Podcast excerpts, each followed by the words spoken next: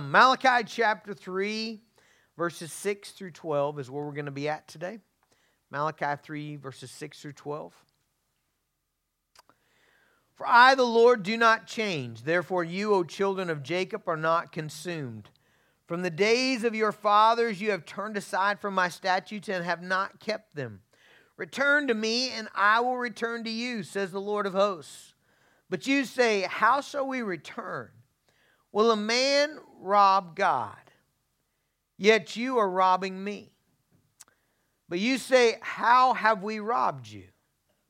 In your tithes and contributions. You are cursed with a curse, for you are robbing me, the whole nation of you.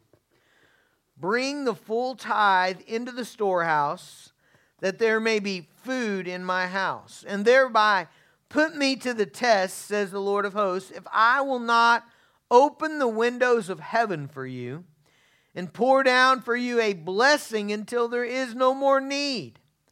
I will rebuke the devourer for you so that it will not destroy the fruits of your soil, and your vine in the field shall not fail to bear, says the Lord of hosts. Then all nations will call you blessed, for you will be a delight, a land of delight, says the Lord of hosts.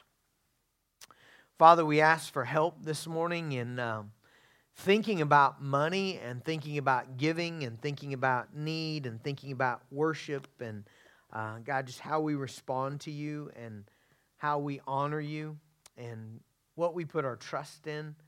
Father, please make all of those things really clear, God, in, in kind of a, a muddy, complicated issue, God. I pray that you would bring just a piercing clarity from the power of the Holy Spirit this morning.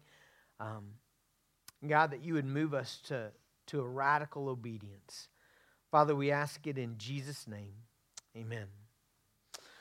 Okay, so I know what you're thinking. uh, I preached on divorce last week and now money this week, and you're, you're asking yourself, is he trying to get fired? I, I'm not trying to get fired. Um, it, it's just simply the book of Malachi. Um, like chapter 2 was on marriage and divorce, and chapter 3, the, the kind of the big section in it, is on uh, giving and on withholding giving. And so um, we're just working our way through this, this little prophetic book. We haven't been here in 10 years, and so it's time. And, and here's what I'm convinced of I'm, I'm convinced of that verse in Timothy where it says that the Word of God is, is profitable for every, for, for equipping you to, for every good work. And, and so I, I, really believe that as we just follow through the books of the Bible, that, that God is equipping us and God is, is giving us what we need to live the Christian life. Okay, so what's, what's happening here? Well, what's happening in Malachi 3 is that Israel has sinned against the Lord. They've re- rebelled against the Lord, and the result is kind of a curse, okay? And I, know that's not language that we're used to using, okay? But, but, but, but it's right here in the scripture. It says you, you're cursed with the curse um, for your robbing me. And, and, what you have to understand is that is very covenantal language. Okay, so you remember if you go way back in your Old Testament, God is establishing his people, right? He promises Abraham, Abraham will give you a son. Your son's going to have uh, become a nation. That nation's going to have a land, and that land is, is going to is going to be yours, and, and then you're going to produce the Messiah, right? And so there's, there's all these promises going on. And so when God brings the children of Israel out of Egypt and begins to make them a nation, he, he gives them this covenant. He says, All right, here's what I'm going to promise to do for you. I'm going to promise to do all these things I told Abraham that I would do, and I'm going to do them for you.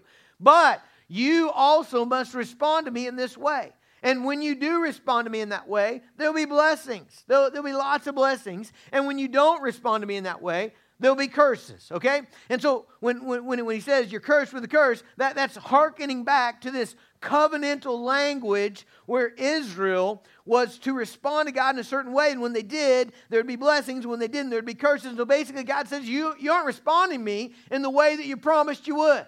Uh, God is basically saying, I have been faithful. I've, I've been faithful to you. You have not been faithful to me. Okay, now, the other thing you need to know is that this period of time in Israel's life, they are challenged, okay? This is a kind of a dark time. This is kind of a, a, a, a lean time. This is an economically depressed time, all right? And, and it's during this time that God gives them this challenge to give, okay? so I, I, I want you to see that perspective because I, I think a lot of times we, we, we think of giving only in terms of when we have a lot, right? Uh, actually, uh, the Bible probably talks more about giving when we have little than it does when we have a lot, okay?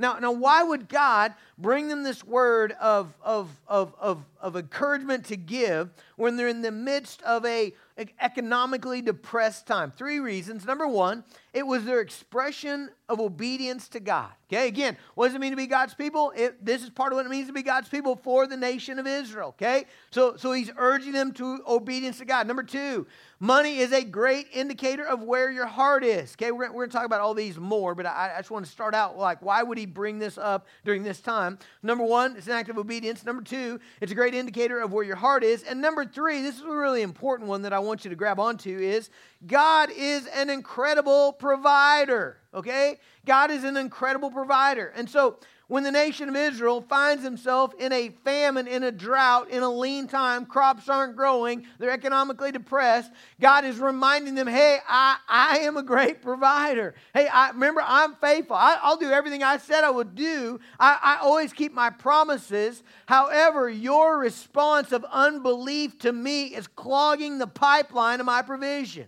Okay? Does that make sense? Do you, do you kind of see the quandary they're in here? Okay, they're in a very lean time, but they're in a lean time because they've been disobedient to God. And, and, and in a very lean time, God's saying, man, you, you, need, you need to give to me. And, and they're like, well, man, we're, we're in a really tough spot here. And, and God's like, yeah, that's why you need to give. That, that's why you need to seek and obey and follow and believe me. Okay, so the call here is for Israel to return return in faith and obedience to God. They're not where they're supposed to be. They've strayed away from God. And so Israel is to return to God with the promise of verse 6 that if you'll return to me, I'll return to you. That, that God is unchanging. Notice that. He says, I don't change. He is unchanging in his promises. He is faithful to do everything he said he would do. Okay, so how does Israel get back right with God? How do they return? How do they get back near to God. How, how, how does that happen? Well, they asked that question.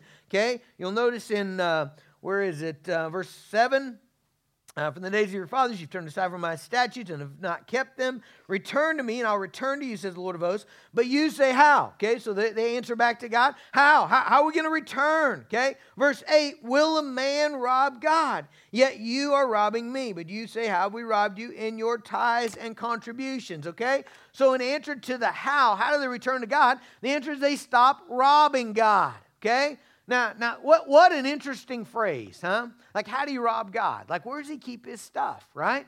Uh, does he have an alarm system? Does he have a Doberman? Does he, uh, you know, how, how, how, in the world are they robbing God? Well, it's, it's only possible to rob God if we are withholding what belongs to God, right? We're not going to take anything that's God's. How, how, how in the world would that even be possible? But we do rob him in the sense that certain things belong to him and we withhold them, okay? That's the case here in Malachi chapter 3. They're withholding their giving, their tithes and their contributions. And, and, and, so Malachi says, you, you are robbing me. Okay, and I want to take a hit the pause button here this morning. We don't want to assume uh, stuff that we shouldn't assume. Some of you may be thinking, okay, that's a word I do not know what it means, tithe. Okay, I actually asked this in all my premarital counseling. We have, we have this long inventory we go through. Uh, the very first premarital counseling, just just unpacking. You know, what what do you expect? What are your dreams? What are your hopes? You know, how do you think your life's going to go? And one of the questions I, I ask is, you know, as a married couple, are you going to tithe?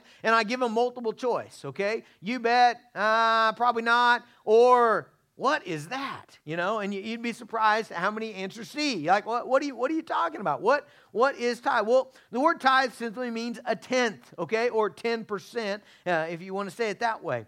Um, we find the tithe all throughout the Old Testament. Uh, we find it in Genesis 14 20, I think, is the first time. And that's that strange passage where Abraham saves Lot from in the battle of the kings and, and, and wins the war. And then there's this, there's this priest named Melchizedek, okay, who appears out of nowhere. Nobody's ever doesn't know where, he, where he's from or, or who his family is. And I, I think it's a, a Christophany. I think it's a pre incarnate Christ. Uh, uh, flash, okay? That, that's my own opinion.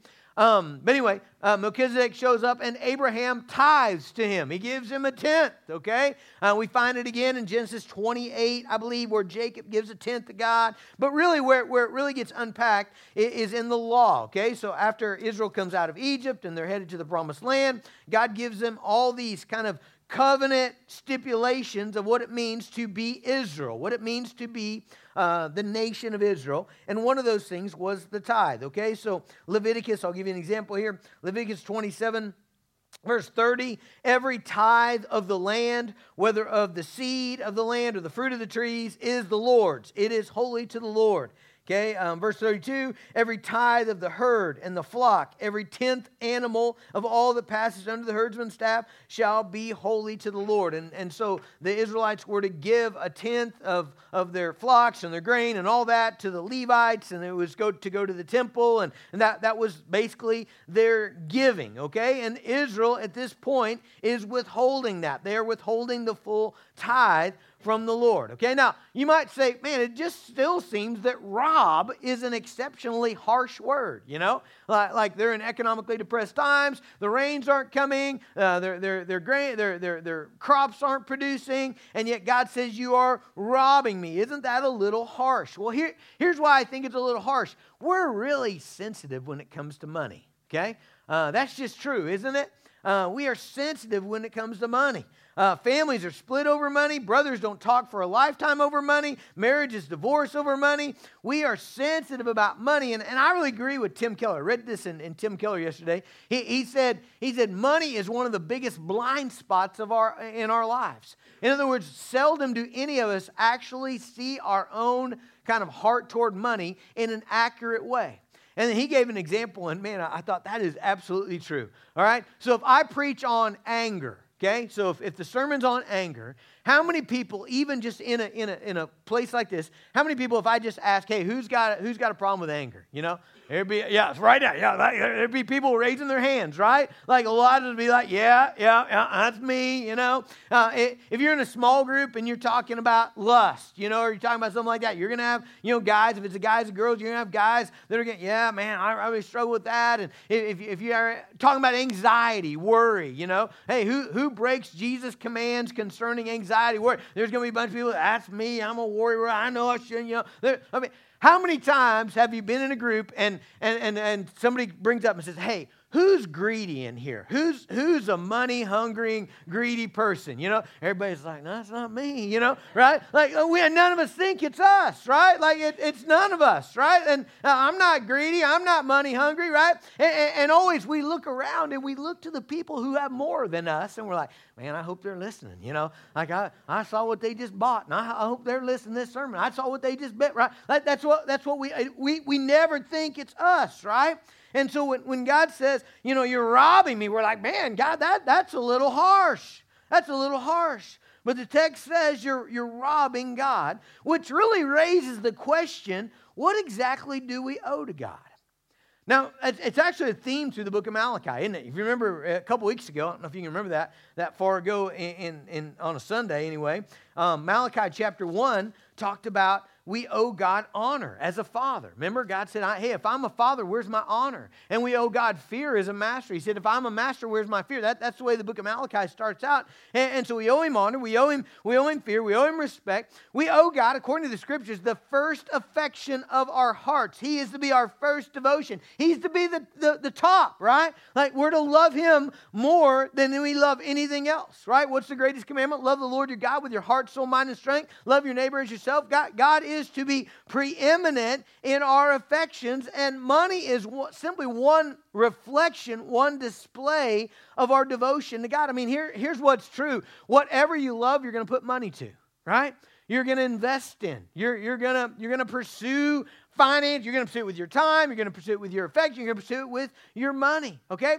So, so when you think about what do we owe God, okay, those, those are things we owe God. But I want you also to think of it this way all of what we have is actually God's. Okay? I, I, there are varying degrees at which you're going to believe that. Okay? now I think everybody at the surface level is going to be like, yeah, yeah, I know uh, everything's God's and the whole world is God's. That's true. Psalm 24 1 says, The earth is the Lord's and its fullness thereof. 1 Corinthians 4 7 says, um, What do you have?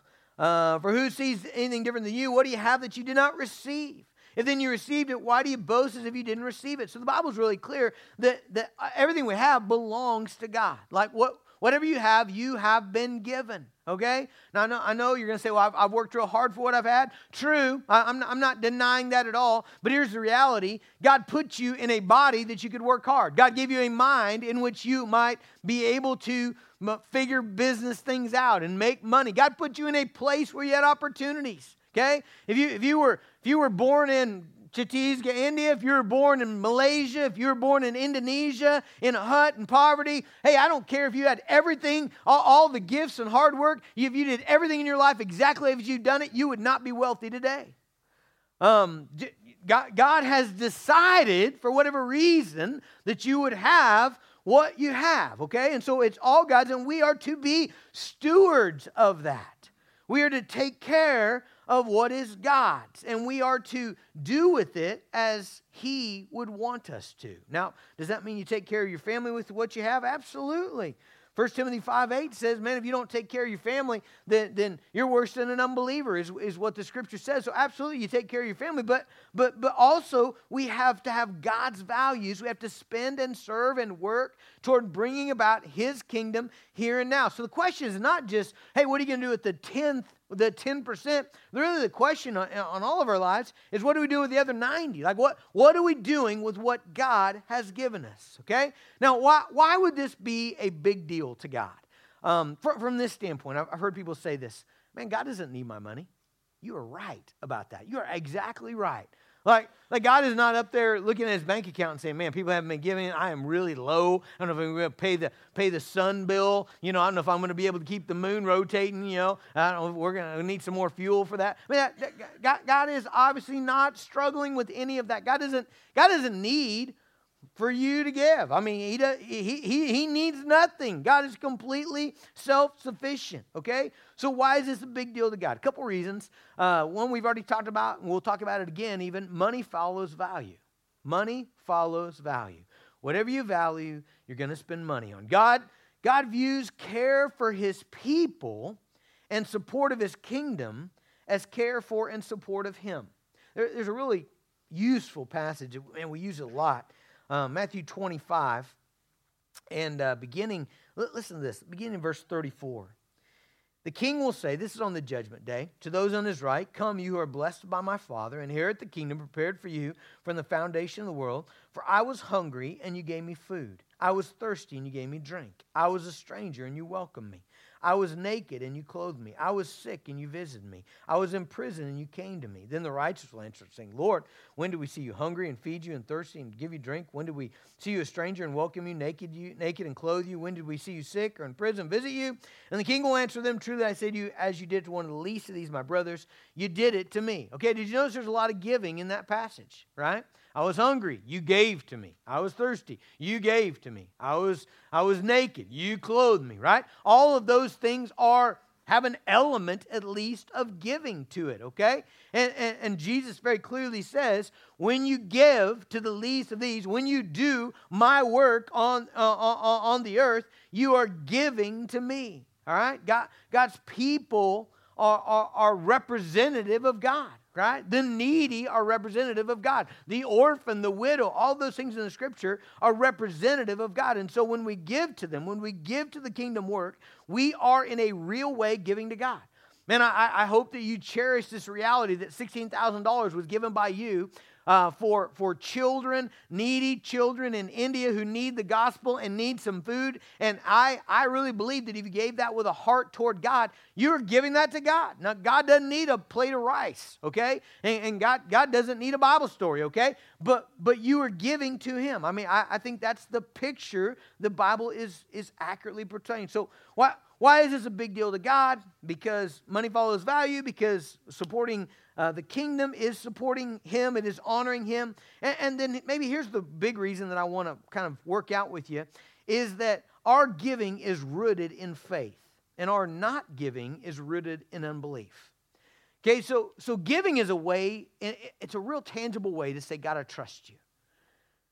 saying the words, I trust you, that's an easy phrase to say. Now, actually putting yourself in a position where you have to trust Him, that's much harder. That, that, that's a lot harder, okay? And, and, giving is a way where basically saying, Lord, I, I trust you to provide for me. I trust you to care for me. I, I, I trust you to give me what I need. He, he, here's what is true uh, that the Bible accurately represents is, is that there is a mother lode of blessing awaiting, in this passage, the Israelites, but none of it is set in motion until they believe and obey. Now, I want you to notice verse 10, this, this might be a little confusing, but in verse 10, God invites the Israelites to test him, okay? Now, now there's times in the scripture where testing is a bad thing, okay? Uh, pr- presuming upon God is a bad thing, okay? But in this case, God says, hey, hey, put me to test in this.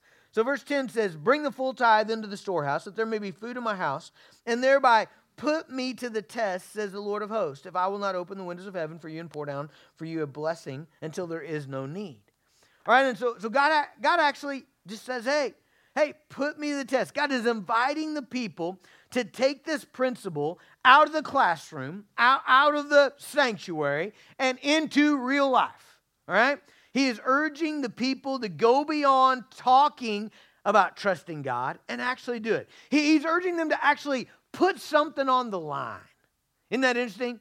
He's like, hey, put something on the line and just test me and see if I will not come through for you. It's a daring move, isn't it?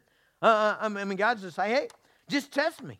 test me and see if I will not make things right with you. If I, if I will not bring blessing to you, if I will not, it, clearly he says here, open the windows of heaven. Now, what was happening there? I, I think there was a drought, right? Um, verse 11 and 12, it says, uh, God says, this part of the blessing, I'll rebuke the devourer for you so that it will not destroy the fruits of your soil, and your vine in the field shall not bear, says the Lord. Only will call you blessed. So, so I, I think God's basically like, I'm, I'll bring agricultural blessing, which was the way their economy worked, upon you, okay? Now, if that is the case, then the people are faced with the situation of being impoverished and being in a state of need, which would tempt them to do what? When, when, you, have, when you have little, what are you tempted to do? What, I mean, right? This, that's not, it's not hard, right? What do we do when we have little? We, we, we save it, right? We're like, man, I need this. We got to be careful with this. You know, you, you, don't, you don't send it with your 10 year old to the fair. You know, it's gone. Like, right? You're, you're careful with it. You, you hold it close, right? You don't give it away. Okay, when, when, you, when you have little. All right, and, so, so they're tempted in this impoverished state, in this state of need, to withhold from God, which essentially leaves them out of the equation. All right, it's a way of looking at God as an extra instead of an essential. Does that make sense? It's like, oh, well, God, normally I'd love to give, I'd love to support, I'd, lo- I'd love to, you know, be about your kingdom, but things are really tough right now, and so God, we got to put you on the side until things get better, and then and then we'll jump back in. We'll bring you back in. Okay, instead of being like, God, man, you're the most important thing in this equation, and, and I want to live a life in a way that opens up the pipeline of your blessing into my life. And the Israelites were saying with their actions, man, we're in trouble. We got to meet our needs rather than looking to God and trusting God to meet their needs. There, there's a great story in the Old Testament that I believe just captures this absolutely. Okay, it's in 1 Kings 17. 1 Kings 17, there's a drought, again, a famine, okay, and it's actually by, from the Lord. Elijah actually pronounces it to Ahab hey, it's not going to rain until I say it's going to rain. Um, because of your sin, because of your rebellion, because of the idolatry that was in Israel. And so it doesn't rain for three and a half years, okay? And, and, during that time, Elijah goes to the brook Cherith and he's fed by the ravens, and you, you know the story probably. And then, then the brook dries up, and so God sends him to Zarephath. God sends him to a foreign nation, okay, not an Israelite nation, to a foreign nation. And he says, I, have got a widow there who's going to take care of you. And so Elijah goes there, he's sitting in the courtyard. He sees this widow out gathering sticks to make a fire for their last meal, all right, their, their, their last meal. Okay? She's got a little bit of flour, a little bit of oil. She's gathering sticks. They're, she and her son are going to eat their last meal, and then they're going to die. Like that, that's it. We're going to eat and then die. Uh, eat a little morsel, that's it, and then we're dead. Okay? Because we've got no more, and we've got no way to have them no more. Okay? And then Elijah comes, and he asks her to do something that absolutely defies reason. Okay? So look in verse 12, 1 Kings 17, if you're there. And she said, As the Lord your God lives, I have nothing baked, only a handful of flour in a jar and a little oil in a jug. And now I'm gathering a couple sticks that I may go in and prepare it for myself and my son, that we may eat of it and die. And Elijah said to her, Do not fear, go and do as you have said, but first, first, I got that underlined in my Bible, okay? Because the way I would want it to work would be second, okay? Like, okay, prophet, I'm to go make make this cake for or make this little, you know, by cake, don't think birthday, think like little biscuit, okay? I'm to go make this little biscuit and I'm to I'm to cut it in half and give half to my son and then half to me and then hey, if you're to do a miracle after that, I'd love to make you something, okay?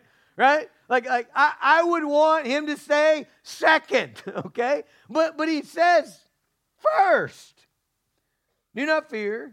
Go and do as you have said, but first make me a little cake of it and bring it to me, and afterward make something for yourself and your son. Now, what, what does reason say there? Well, if, if I give you the biscuit, then we got nothing, right? It doesn't take an algebra expert to figure that out.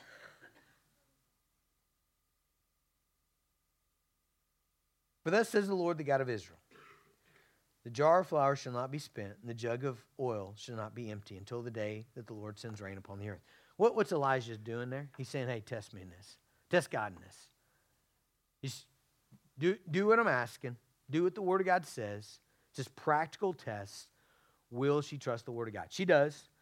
Um, she, she does exactly as the prophet says. And you know, if you know the story, the, the jar flour and the jug oil, they don't run out until after the famine. So they eat for days and days and days and days and days and days and days on that little bit and little bit. Okay?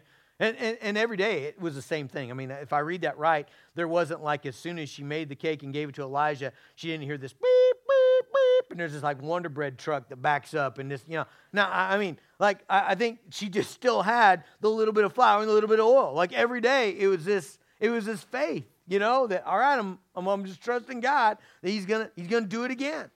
Right?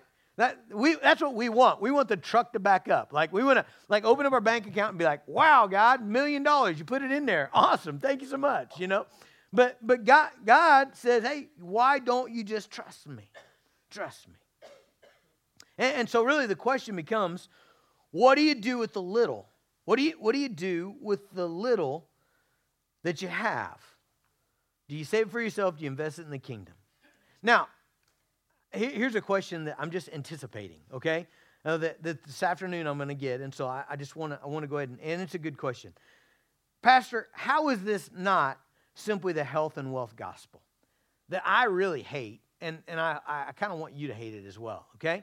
So what is the health and wealth gospel? The health and wealth gospel basically says, hey, if you have enough faith, then if you have enough faith, and if you're obedient enough, then you're just always going to be nothing but healthy and you're always going to be nothing but wealthy. Like just going to go, you know, like like trust God and he'll give you millions and trust God and you'll, you'll never be sick and trust, you know, it, it, it's, it's, it, it's wrong, okay? Uh, let me tell you what's wrong about it. A couple things. Number one, God is not the prize in the health wealth gospel.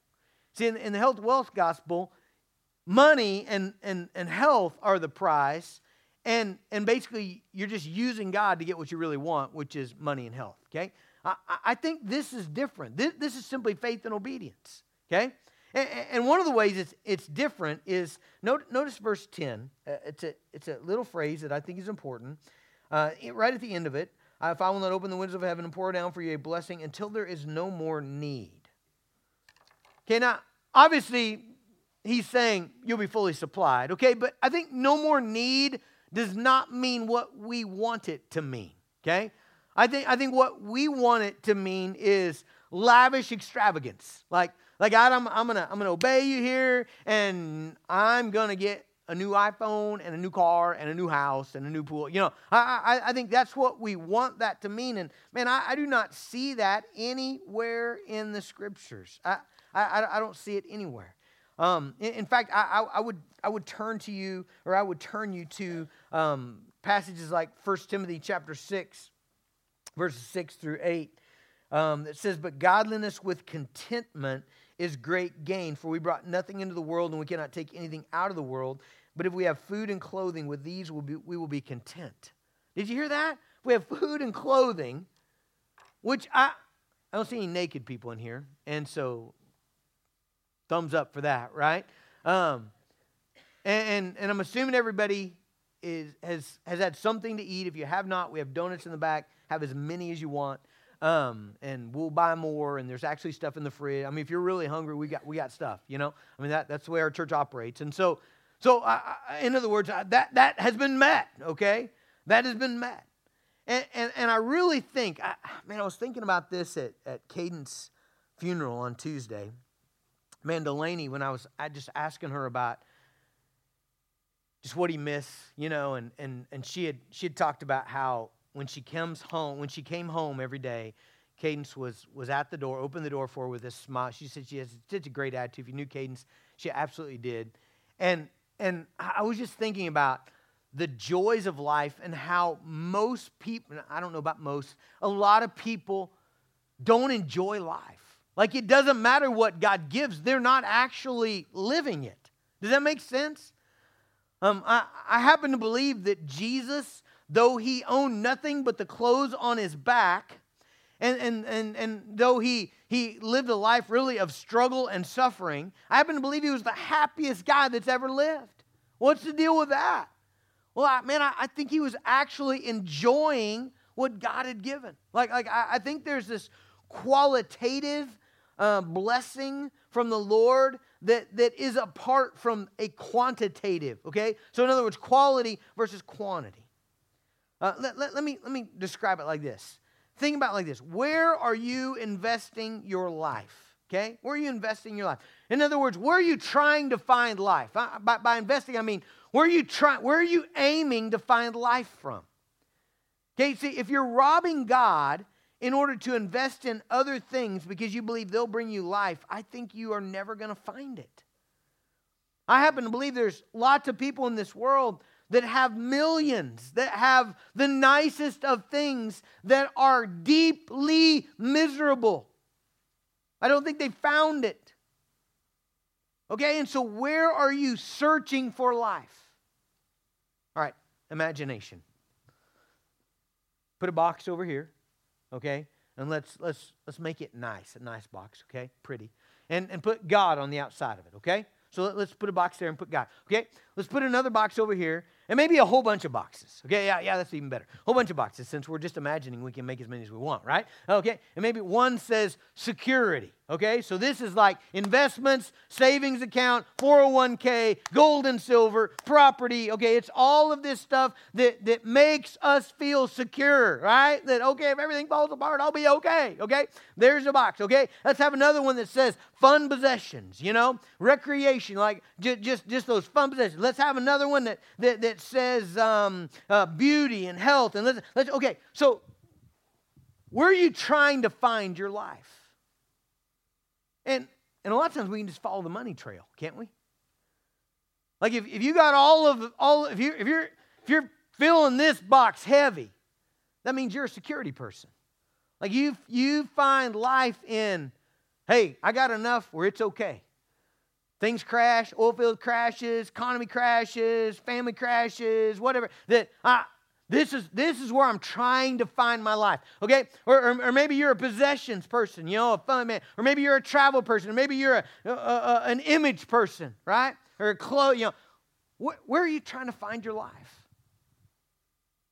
And, and I think what, what Malachi is saying is, hey guys, life's in this box.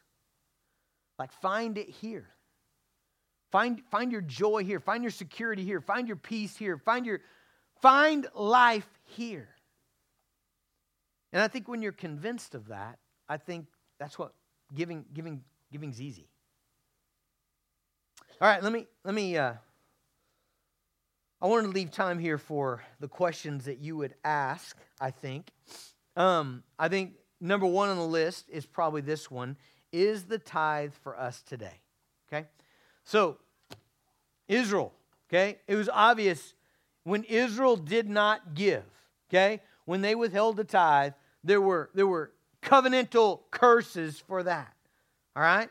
And, and so, like, it was, it was, they were living by the law. Okay, now, we don't live by the law anymore. Jesus fulfilled the law. And so the question comes is the tithe for us today? And, and here's how I would like to answer that, okay? And, and you're going to find various views in this church, so please understand this is probably a, an open ended issue, okay? But here's how I'm going to answer that. I believe the tithe is incredibly helpful, okay? Now, now notice the word I used there. I didn't, I didn't say this is a law. I didn't say, hey, this is part of your righteousness, this is part of your stuff. I, I didn't say that. I said, I believe it is helpful, okay? Now, now let me give you kind of a just brief, you know, here's my theology on it. Okay, so Matthew 20, 23, 23, and there's also a passage in Luke that says the same thing. I think Jesus affirms, okay, lightly affirms the tithe, okay? So so Matthew 23, 23, woe to you, scribes and Pharisees, hypocrites, for, for you tithe mint and dill and cumin, and you've neglected the weightier matters of the law, justice and mercy and faithfulness. These you ought to have done without neglecting the others. Now, on one hand, that passage affirmed the tithe. He says, these you ought to have done, okay? But on the other hand, I, I think what Jesus is strongly pointing out, I think this is the main point of that passage is, don't use the tithe as a limit. All right, he's actually kind of reversing the deal in that. Okay? So, so here's what was happening with these religious leaders. Okay? They were paying their tithe meticulously to the penny, right? To the leaf. Okay? They were the kind of person that would be, I'm, I'm writing out my check for, you know, uh, $193 20 cents and I'm rounding up, you know, or I'm rounding down, you know. I mean, that, that they, they, were, they were meticulous on that. But then they're out in the world and they see a needy person or they see a, a, a, a an orphan or a widow or, or, some injustice or some ministry that's underfunded and they're like, well, I, I, I pay my tithes. Right? You see, the tithe was actually an excuse not to help. And Jesus is condemning that, okay? He's condemning that. Like don't see that that's the problem with it is is when we almost feel like, well, I've paid, you know, I paid the electric bill, I paid the gas bill, I paid God's bill, you know? Eh, okay, I think you have missed it. You, you're not looking for life in God. So, what, what does the New Testament say about giving? Well, first of all, it's really interesting that there is a bunch of places in the New Testament where Paul or somebody else is actually raising money. Raising money for the famine in Jerusalem, raising money for, you know, different. I mean, there's a bunch of that. Not one of them ever leverages the tithe. Isn't that interesting? Like, not one of them does Paul say, hey, you, you, you know, he doesn't ever do that. But that's an interesting thought. Okay, but what does he do? Well, um, first of all, he, he uh, encourages or almost assumes regular as you prosper giving, okay? So 1 Corinthians 16, 2 says, On the first day of the week, each one of you is to put something aside and store it up as he may prosper, so that there will be no collecting when I come. And so, so basically, you have uh, two principles there that I think are really important. Regular, okay? First day of every week, so put it aside. Um, uh, in other words, kind of give God the first fruits. That's an Old Testament principle. And, and then, then the second principle there is as you prosper. And so the more God blesses you, the more you set aside, okay? Um, Romans 15, uh, the expansion of the gospel. We could find this lots of places. We could find it Philippians 4 as well. Romans 15, 24, I really like this passage. I hope to see you uh, in passing as I go to Spain and to be helped on my journey there by you. Paul's basically a missionary. He said, I'm going to stop by, uh, but I'm heading to Spain, and I hope that you guys will support me in the expansion of the gospel of Spain. And so, so it, it ought to be regular. It ought to be as you prosper. It ought to be in, in, in supporting the expansion of the gospel. Here's a big principle. It ought to be will, uh, willingly and cheerfully done. Okay, so first, Second Corinthians, I'm sorry, Second Corinthians chapter 9, verse 6 and 7. The point is this whoever sows sparingly will also reap sparingly. Whoever sows bountifully will reap bountifully. Each one must give as he has decided in his heart, not reluctantly or under compulsion, for God loves a cheerful giver. Now, again, there's, there's a different thing there than the tithe, right? There, there's a different thing than the tithe. So God says, God says uh, uh, uh, that you should decide it in your heart. Okay, it doesn't, notice He doesn't say, "Well, figure out what ten percent of what you make is." He says, "As you have decided in your heart." Okay, and, and then as you have willingly decided, and then as, as you can cheerfully give. Okay, so so God God wants you to want to give. Pastor Gary did a phenomenal job yesterday at men's breakfast, uh, going over uh, Philemon verses 1 and 2. Great job. Just talking about relationships, But, but as he was doing that, I was, I was thinking about the rest of the book of Philemon, which is really a cool book. But one of the cool things that, that happens in Philemon is Paul goes out of his way to say, Look, I, I could command you to do this. Yeah, he's talking about setting, setting uh, uh, Onesimus free. He said, I could command you to do it, but I don't want to do that because I don't want you to have to do it. I want you to want to do it. You know, I mean, that's kind of the message of Philemon. Is Paul could have Paul could have made that thing real short. He could have just wrote uh, Philemon and said, "Dude, let the slave go. He's become a Christian and uh, he's serving me, and you shouldn't have a slave anyway. let him go." Like he could have just done that, but he doesn't. He, he writes this book basically urging Philemon to seek the Lord and want to do the right thing. I, I think giving is the same way. I think God wants you to, do, to want to do the right thing. I think, I think he, he wants you to invest. I think he wants you to see, okay, my life's not in any of these boxes. And so that frees me up to just pursue great joy in this box. And, and then to kind of have a, have a reckless abandon in, in, in my worry about having to guard myself and, and really be able just to be free in pursuing joy in God in Him. Um, we, we see another, I think maybe this would be the dominating principle of the, of the New Testament would be extravagant giving. All right? Uh, 2 Corinthians 8, 2 and 3 says, For in a severe, he's talking about the Macedonian Christians, in a severe test of affliction, their abundance of joy and their extreme poverty have overflowed in a wealth of generosity. Okay, now, those three make an interesting equation, don't they? Okay, so you got extreme poverty, you've got um, severe affliction, and that equals abundance of joy and wealth of generosity. Okay, how does that equal that? Only because they were finding their life in God. Luke 21, maybe the most famous giving passage in the Bible. Um, Jesus is in the treasury. Everybody's bringing their big bags of money in. Sounds like Vegas. Ding, ding, ding, ding, ding, ding, ding. You know, in the in the copper horns that were in the temple. And then it says in Luke 21, Jesus looked up and saw the rich putting in their gifts in the offering box, and he saw a poor widow put in two small copper coins. And he said, Dude, truly I say that this poor widow has put in more than all of them, for she for they all contributed out of their abundance, but she, out of her poverty, put in all she had. And then, finally, there is this New Testament principle that actually, I think, supports what God is saying in Malachi 3. This, this New Testament principle that, that to generously invest in the Lord means you can trust Him to provide for you. All right? Let me show you it in a couple different places. Um, I, I, know we're going super fast. Hopefully, maybe your small group leader writes these down and you get to maybe unpack them, or maybe you're writing them down. Um, Luke 6:38. Uh, give and it will be given to you. Good measure, pressed down, shaken together, running over. Put in your lap. For the measure you use will be measured back to you. Again, there's such a fine line. That's what's so deceptive in the health wealth gospel. What, what he's not saying is, man, if you really want more of this, let me show you a secret come over here, secretly pretend that really what you want is God, and give Him a bunch, and then He will give you a bunch of what you really want. Don't, that's not what that's saying. It's saying invest your life in God, and He will give you life. Now, that, that life may look kind of poor. It usually does, actually. If you set aside America and, and you just go the worldwide, the, the number of Christians in the world, there's a lot more on the poor side than there is on the rich side. But there's a lot more on the joyful side than there is. Yeah. See the point?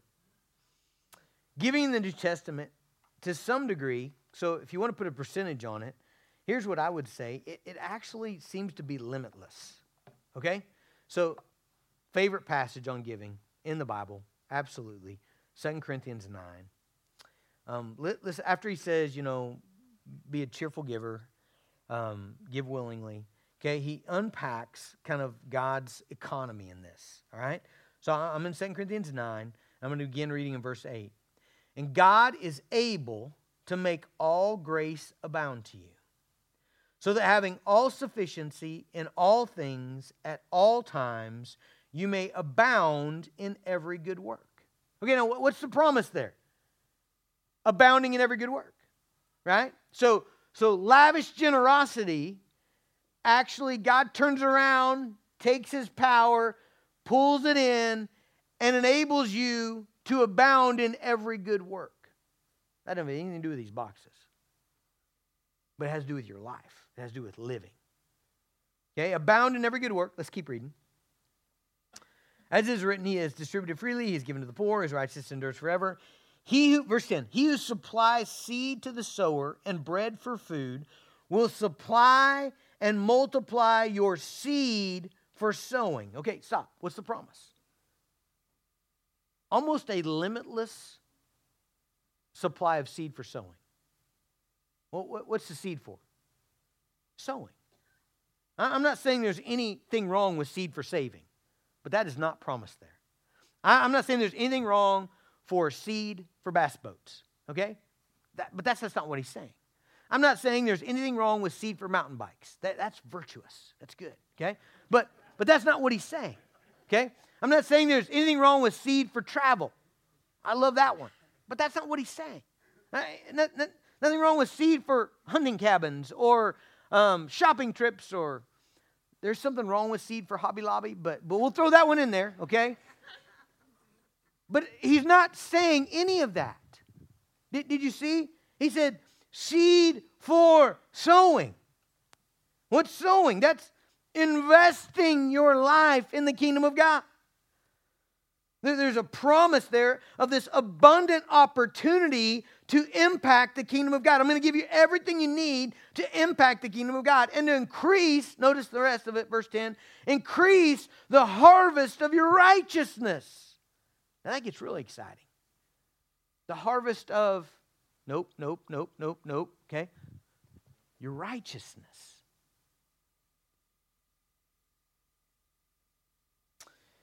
Verse 11, you'll be enriched in every way. Man, I, I should just preach this. This is really what I want to preach, right?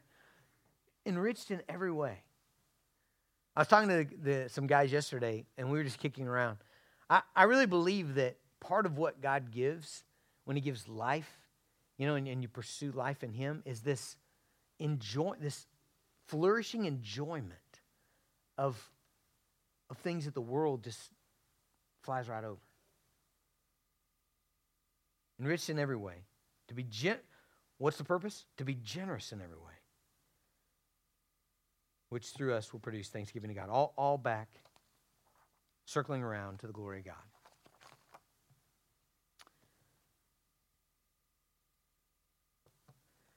I guess in closing, um, I, I, the Lord, do not change. And God, God is faithful. God can be counted on. God is a promise keeper. God knows how to take care of you better than you know how to take care of yourself. And really, it's, it's I'm just saying, well, here's what it is for me it's getting my heart to fully trust that. And I think when my heart fully trusts that, man, the constraints fly off and I am just free to pursue Him at whatever cost. That's pretty cool. Let's pray. Father, help us, God, to. Um, God, help us to trust that life is in you. God, help us to trust that um, you're faithful and that you know how to take care of us and that you're a promise keeper. And Father, I pray that we would, no matter our condition, no matter our struggles, no matter our difficulties, that we would pursue life in you. Father, we ask for help in this. We ask, God, that God, I just pray that you would help some in here to even just start small. Um, Father, if there are, are those who maybe have made decisions in the past that have put them in a, a really difficult situation right here this morning, maybe with debt, maybe with, with just owing a lot to a lot of people. And God, I, I just pray that, that they, would not be discouraged this morning, but God, that you just enable them to start with whatever they can. Start small and just take a take a giant leap of faith and, and just trusting you. Father, I, I just pray that you'd help them. In Jesus' name, amen.